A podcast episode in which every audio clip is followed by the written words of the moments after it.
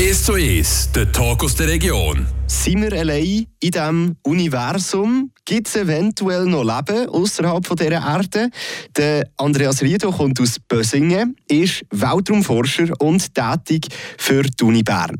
Und heute wollte ich genau mit ihm über das Thema reden. Andreas Riedo, wie hat es eigentlich angefangen bei dir, dass du dich dafür interessierst?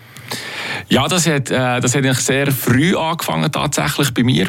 Äh, ich kann mich noch besinnen, als ich angefangen habe, Lobsegeln daheim mit Holz, als ich wirklich sehr jung war, als ich das gelernt habe, habe ich dort äh, zuerst mal mein erstes Sonnensystem selber Glob segelt, vom, von der Sonne bis zu der Erde, Mond und alles, das ganze Planetensystem. Das habe ich auch probiert, dann zumal etwa plus minus so anzumalen, wie sich das gehört. Hat wahrscheinlich auch gar nicht so ausgesehen, wie das sollte aussehen. Aber ich habe das Mobile Eye tatsächlich äh, an meine, an meine Tele vom Zimmer gehabt, auch plus minus in die Dimensionen, wie das sollte entfernt sein voneinander. Und das ist so ein bisschen der Anfang, den ich hatte. Das hat mich halt schon immer interessiert äh, von denen, als ich klein war. Aber als ich näher an Gimmer gegangen bin oder näher an der Uni Bern war, war ganz klar, dass ich die Richtung gehen will, äh, dass ich die Weltraumforschung gehen will. Und heute eben, wie gesagt, arbeite ich mit Instrumenten, die tatsächlich schon unterwegs sind zum Merkur oder zum Jupiter. Das ist tatsächlich meine Arbeit heute. Du arbeitest bei der Uni Bern. Und wie du eben schon gesagt hast, die ganze Welt forscht irgendwie im Weltraum das um. Was spielt da die Schweiz für eine Rolle, in dem, wenn man das ein bisschen global anschaut? Also die Schweiz spielt dort äh, eine sehr, sehr wichtige Rolle. Also wir haben sehr viele Projekte mit äh, grossen Weltraumagenturen, mit NASA, das ist die amerikanische Weltraumbehörde, und mit der europäischen Weltraumbehörde, mit der ESA. Äh, wir haben Kollaborationen mit, äh, mit, ähm, mit der japanischen Behörde, auch zum Beispiel JAXA und so weiter, wo wir eng miteinander zusammen kollaborieren.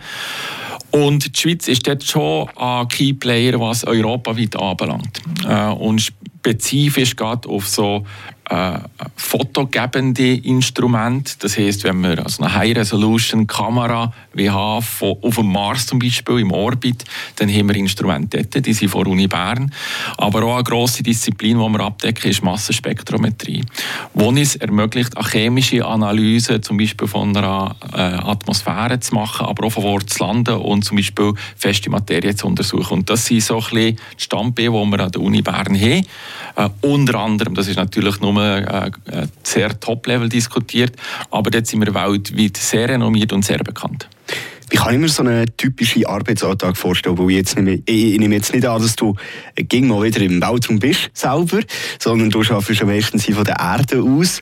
Wie sieht das aus? Bekommst du da irgendwie ein PDF mit Bildern äh, her an die Arbeitsplätze? Musst die analysieren? Oder wie sieht das aus? Ja, das ist ja genau das Interessante an meinem Beruf. Es ist sehr, sehr vielseitig. Also wir haben in der, an der Uni Bern Grundlagenforschung. Äh, das bedeutet, wir konzipieren neue Systeme konzipieren, testen mal im Labor, wie die funktionieren, was können wir mit denen erreichen, in welche Richtung wollen wir forschen. Dann haben wir, das ist so ein bisschen der äh, Stand B, den wir haben. Und wenn wir dann sehen, okay, mein Instrument, die könnte tatsächlich oder die zeigen Messfähigkeit für eine Mission, dann geht es einen Schritt weiter, dann tun wir die an der Weltraumagentur eigentlich vorschlagen, hey, wir haben so ein Instrument, das ihr sucht. Und die letzte Phase ist, wo wir das Instrument dann schicken, zum Beispiel. Eben so, zum Beispiel auf einem Landemodul für auf dem Mond oder auf einem Orbiter um den Mars. Und die letzte Phase ist dann, wir bekommen Daten. Und die Daten tun wir dann im Labor oder bei uns äh, analysieren. Also es ist sehr, sehr vielseitig. Äh, ich war früher viel mehr im Labor, gewesen, als selber viel mehr können forschen äh, Jetzt haben wir natürlich auch Doktoranden, Masterstudenten. Ich bin auch schon ein bisschen zu alt geworden. Ich darf selber nicht mehr so gross im Labor sein, leider. Äh, aber ich tue jetzt äh, eher, bin schon weiter weg von dort und jetzt bin ich mehr verantwortlich für die ganze Mission selber, von unserem Instrument, äh, dass wir das in Zeitpunkt A auch liefern was wir versprochen haben. Die ganze Projektführung, das ist jetzt mehr auf meiner Seite, die ich habe. Natürlich mit, auch mit einem ganz grossen Team, das wir an der Uni Bern haben. Ich glaube, jeder, der einen gewissen Job ausübt, den man gerne macht, hat ja irgendwo so einen, so einen Traum. Etwas, was ihn ein bisschen antreibt. Ich zum Beispiel, als ich hier gestartet habe, habe ich gedacht, so, irgendwann oder ich mal morgen Moderator werden. Was ist dein Traum? Also, warum machst du das Ganze überhaupt? Ja, das ist, eine, das ist eine sehr interessante Frage. Und ich habe mich, äh, das erste Mal, als ich da war, bin ich auf dem Sprung tatsächlich nach Holland zu gehen, äh, an die Leiden Universität. Und dort habe ich mich sehr spezialisiert auf Astrobiologie. Und in der Astrobiologie ist momentan eines der wichtigsten, grössten Themen momentan, haben wir Signaturen von anderem Leben als hier auf der Erde in unserem Sonnensystem. Äh, das heisst, ich tue meine ganze Expertise, meine ganze Grundlagenforschung oder Instrumententwicklung geht in die Richtung, ein Instrument zu haben, das mir ermöglicht, also eine Signatur von vergangenem oder von jetzigem Leben auf einem Eismond von Jupiter oder Saturn oder auf Mars oder in der Atmosphäre von Venus zu finden. Und mein Ziel, das, was mir momentan tagtäglich antreibt, ist in den nächsten, und das ist jetzt klingt vielleicht ein bisschen lustig, in 20, 30 Jahren, also bis 2050, wollte ich so eine Signatur gefunden haben mit der Hilfe der Instrumente, die wir entwickeln, Uni Bern. Und darüber möchten wir jetzt äh, weiterreden nach ein bisschen Musik. Danke, bist du da, Andreas Riedo. Merci und für die Ich hoffe, du kannst noch ein freuen auf die Fragen und auf dich zukommen. Ganz sicher. Radio FR 1 zu 1 und hier bei mir im Studio eine Person, die gerne mal ein bisschen äh, Teton hat, wie man da auf Französisch gerne mal sagt, äh, der Kopf oben im Himmel, und zwar der Andreas Riedo. Guten Tag. Guten Morgen zusammen. Du bist äh, Projektleiter von verschiedensten Weltraumsmissionen und bist sogar noch Privatdozent von der Uni Bern. Also nicht mehr lang, bis du eventuell mal könntest, äh, dort noch als Professor ähm, tätig sein. Wir haben vorhin ein bisschen erfahren, wie das Ganze angefangen hat, warum du dich interessierst für den Weltraum, was du genau analysierst und was dich eigentlich antreibt. Und vorhin, bevor wir da in die Musik gegangen ist, noch so angetönt, dass du einfach ein etwas am Suchen bist, irgendein Hinweis, dass es irgendwann mal hat ein anderes Leben können geben. Und auf das möchte ich jetzt gerne noch ein bisschen tiefer reingehen. Es ist ja so, es gibt äh, verschiedenste, ich sage jetzt so mal, Telegram-Gruppen oder andere Foren, die diskutieren seit Jahren über ähm, Theorien, alles Mögliche, also Aliens hier, Aliens da. Jetzt einfach mal so ein bisschen generell gesehen. Ähm, was haltest du, äh, oder was ist deine Meinung? Sind wir alleine im Weltall, sind wir hier alleine? Ich glaube es nicht.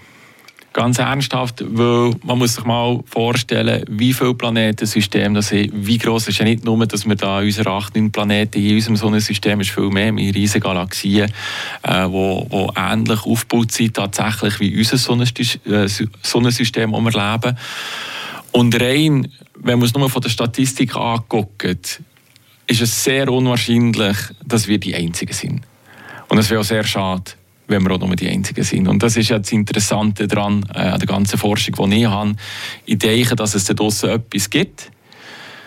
Wie entwickelt das Leben ist, das ist eine ganz, ganz andere Frage. Eben dort gibt es da die Spekulationen von Aliens bis hin zu kleinen Mikroben, die wir hier auf der Erde haben. Also das ist ein riesiges Spektrum. Das kann ich nicht beantworten. Und wie sieht das aus? Bist du schon etwas mehr als viele andere? Ja, Wir wissen vielleicht gerade ein bisschen mehr, oder das ist halt manchmal ein bisschen weniger in den, in den Medien natürlich eingebrochen worden. Äh, wir haben gewisse Objekte natürlich in unserem Sonnensystem, wo momentan äh, sehr, sehr heiße Kandidaten sind, wo wir eventuell Leben gewinnen äh, Man hat früher immer gedacht, Mars äh, und das ist auch ein bisschen am nächsten eigentlich, wieso dass wir dort immer suchen mit, äh, äh, mit Weltraummissionen. Das ist am, ein bisschen am nächsten von uns. Äh, und Mars war mal sehr ähnlich wie die Erde. Wir hatten Atmosphäre, wir hatten flüssiges Wasser und alles zusammen. Darum haben wir immer gedacht, dort äh, hat das Leben vor Ort. Und darum hat man riesige äh, äh, Landemodule vor Ort, Rovers und so weiter, wo man dann nach Leben suchen. Aber momentan, wo ein ins Zentrum gerückt sind, sind sogenannte Einschmöne bei Jupiter und Saturn. Und das, da, da spreche ich gerade von Europa und Enceladus. Und warum spreche ich von denen? Weil man hat von früheren Missionen festgestellt hat, dass die flüssige Ozeane unter einer dicken Eisschicht haben. Und jetzt, wenn ich zum Beispiel hier ins Studio gucke, wir, wir haben hier eine, eine Wasserflasche vor uns. Wir trinken tagtäglich Wasser. Wenn wir nicht trinken, geht es uns schlecht. Und es sieht dann auch aus, dass die Eismonde äh, von Saturn und Jupiter alle Bedingungen erfüllen, sodass Leben hat entstehen und das Leben weiterhin besteht unter dieser Eisschicht. Aber jetzt, äh, wer sagt also vielleicht eine blöde Frage, aber wer sagt denn, dass der anderes Leben auch Wasser braucht? Das ist, genau, das ist genau der Punkt. Jetzt müssen wir aufpassen mit unseren Instrumenten, die wir entwickeln, dass wir nicht nur 100% nach dem gehen, suchen, was wir verstehen. Meine, mit dem müssen wir anfangen in der Weltraumforschung, in, in sämtlichen Wissenschaften, plus minus. Mir fehlt, das ist unsere Grundlage, von dort aus wir uns entwickeln. Jetzt müssen wir uns aber darauf, oder gerade was die Frage anbelangt, äh, müssen wir aufpassen und dort reden wir von agnostischen Live Detection Instrumente, eigentlich, mhm. die wir entwickeln. Das ist noch kompliziert, ja. Genau, agnostisch. Das heisst, wir müssen Datenanalyse-Systeme, zum Beispiel äh, über äh, äh Artificial Intelligence, das sind selber Software-Module, die wir schreiben, die nach Signaturen suchen, die wir an sich nicht verstehen im ersten Moment. Also die tun zum Beispiel Daten analysieren, die machen Cluster daraus, die auch schön separieren in Gruppen und die Gruppen können wir auch angucken. Und jetzt ist es so, vielleicht verstehen wir die Gruppe nicht gerade per se, weil wir nicht nach dem suchen, aber eben genau die Software-Tools, die wir entwickeln, die können das vielleicht eventuell sehen. Äh, und so können wir garantieren, gerade in der Weltraumforschung, dass wir nicht fest in ihre Richtung forschen, gerade was die Frage anbelangt. Wie schwierig ist es eigentlich als Person, die sich im Beruf über so Sachen muss Gedanken machen muss, die in diesem Feld sucht, nicht ein bisschen abzudriften in ein Rabbit Hole? Oder besser gesagt, es gibt ja x Theorien, x scheinbare Augenzeuginnen und Zeugen, die etwas gesehen haben. Wie schwierig ist es für dich, sachlich zu bleiben in diesem Thema? Ja, das ist manchmal tatsächlich noch ein bisschen schwierig. Es kommt ein bisschen auf die Gruppe darauf an, wo man, wo man diskutiert. Wenn ich natürlich mit einer Gruppe diskutiere, die sehr fest äh, von dem überzeugt ist, von der Idee, die sie selber haben, dann ist es manchmal schwer, äh, an Fakten basierte Diskussionen zu führen. Äh, aber das haben wir nicht nur in, in meinem wissenschaftlichen Feld, in der Weltraumforschung, das ist generell, äh, ist das ja an allen Orten ein bisschen so, wenn, wenn, wenn man in gewisse Extreme geht in die Richtung, dann ist es prinzipiell schwierig, mit solchen Leuten zu diskutieren. Wenn man aber mit Leuten diskutiert, die relativ offen sind mit Ideen, dann, dann das ist ja ganz interessant an unserem Beruf. Dann können wir auch ein Brainstorming mit denen machen. Und gerade in der Astrobiologie, wo ich bin, äh, ist es ja sehr multi-interdisziplinär. Das heißt, ich arbeite mit Biologen, mit Chemikern, mit Geologen zusammen. Also wirklich das komplette Feld. Äh, und dort kommen natürlich verschiedenste Inputs zusammen. Und das macht mein Arbeitsfeld sehr, sehr spannend. Also ich kann mich, gerade in meinem Feld ist es sehr äh, unschön, wenn wir genau in die Richtung schießen. Das wäre nicht optimal, nicht effizient genau in dem Gebiet, wo ich bin. Merci vielmals, Andreas Rieder, dass du mir da Rede und Antwort gehalten hast. Zum Abschluss vielleicht, wenn jetzt das irgendwie funktioniert, du so eine, du irgendeine Signatur findest, meinst du, wir hier auf der Erde wären bereit für so eine Nachricht? Das wäre tatsächlich äh, etwas ganz Grosses wirklich ganz Grosses. Und das wird auch sehr stark schon diskutiert, wie ist unsere Gesellschaft bereit zu akzeptieren, dass es nicht nur wir sind hier auf der Erde, sondern dass es etwas anderes gibt. Und eben, wie komplex das die Lebensform ausgeht, ist eine ganz andere Frage. Aber wenn wir sagen, okay, es gibt Lebensformen in unserem Sonnensystem, dann können wir zuerst mal sagen, hey, wir sind im Fall nicht alleinig. Und was das für einen, wie soll ich sagen, Impact hat auf unser Denken, auf die Religion, auf die Geschichte, das kann man fast gar nicht vorstellen. Das ist etwas, wo man sich auch gar nicht groß ausmalen kann, was näher passiert in, der ganzen Denkenstruktur. Wir müssen so umschreiben, das ist klar in der Wissenschaft, in unseren, in unseren Büchern, in der Schule und alles zusammen. Das ist riesig. Äh, ich, das, das ist mir, und mir fällt es schwer, sich das vorzustellen. Aber es wird riesig sein. Der Andreas Riedo, Weltraumforscher aus Bösingen, an der Uni Bern haben wir hier gehört. Wir machen jetzt weiter mit Musik und dann blicken wir dann wieder zusammen bis in die Städte.